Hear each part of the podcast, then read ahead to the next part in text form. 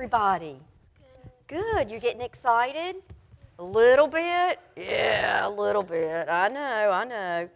Don't you just love all the Christmas decorations during the season? We see colorful ribbons and bows, bells, candles, stars, and lots and lots of angels. Has anybody been out looking at Christmas lights yet? Oh, it's so much fun, isn't it? So much fun. Now, I brought some things this morning that all have a couple things in common.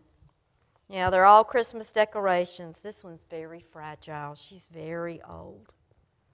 Okay. What do all of these things have in common? They're all angels. That's exactly right.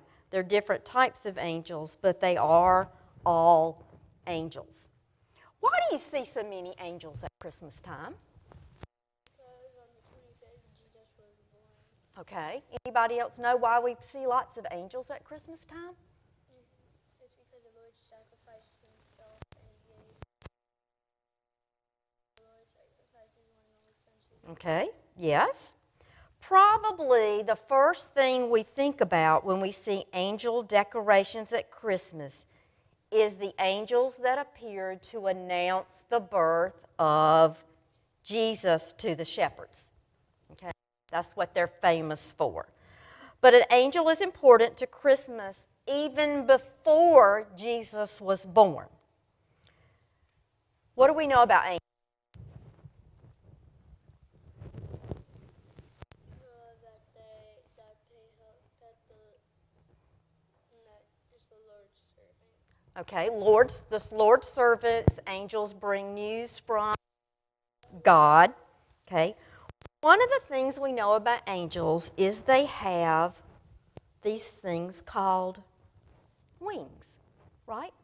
They have these things called wings. Our Bible lesson tells us about a visit from an angel. Joseph and Mary were engaged to be married.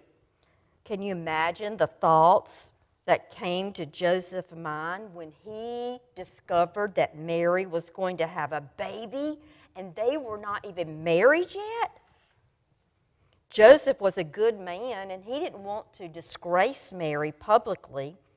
So he decided that it would be probably better if they broke off their engagement very quietly.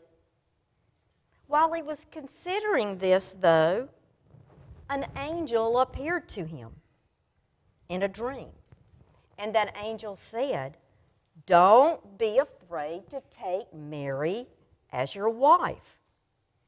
The angel told him, The child that is inside her was conceived by the Holy Spirit, and she will have a son, and you are to name him Jesus.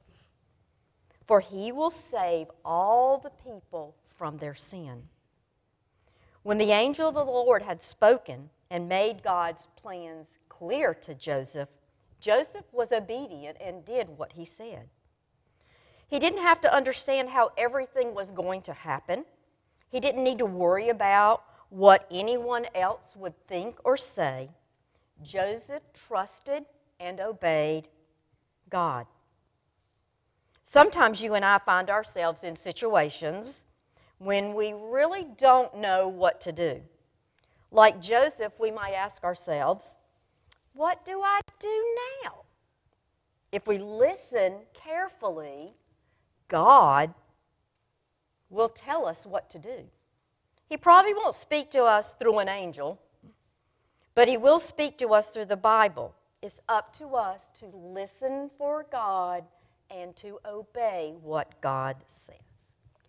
I wish you all a Merry Christmas and let's bow our heads, heads and close our hands for a short prayer. Dear God, we are so filled with your joy by the many lessons we learn, and we accept Jesus as God's Son. Help us read your word and listen as you give us all the answers to life's difficult questions. In Jesus' name, all the children said, Amen. Thank you, boys and girls.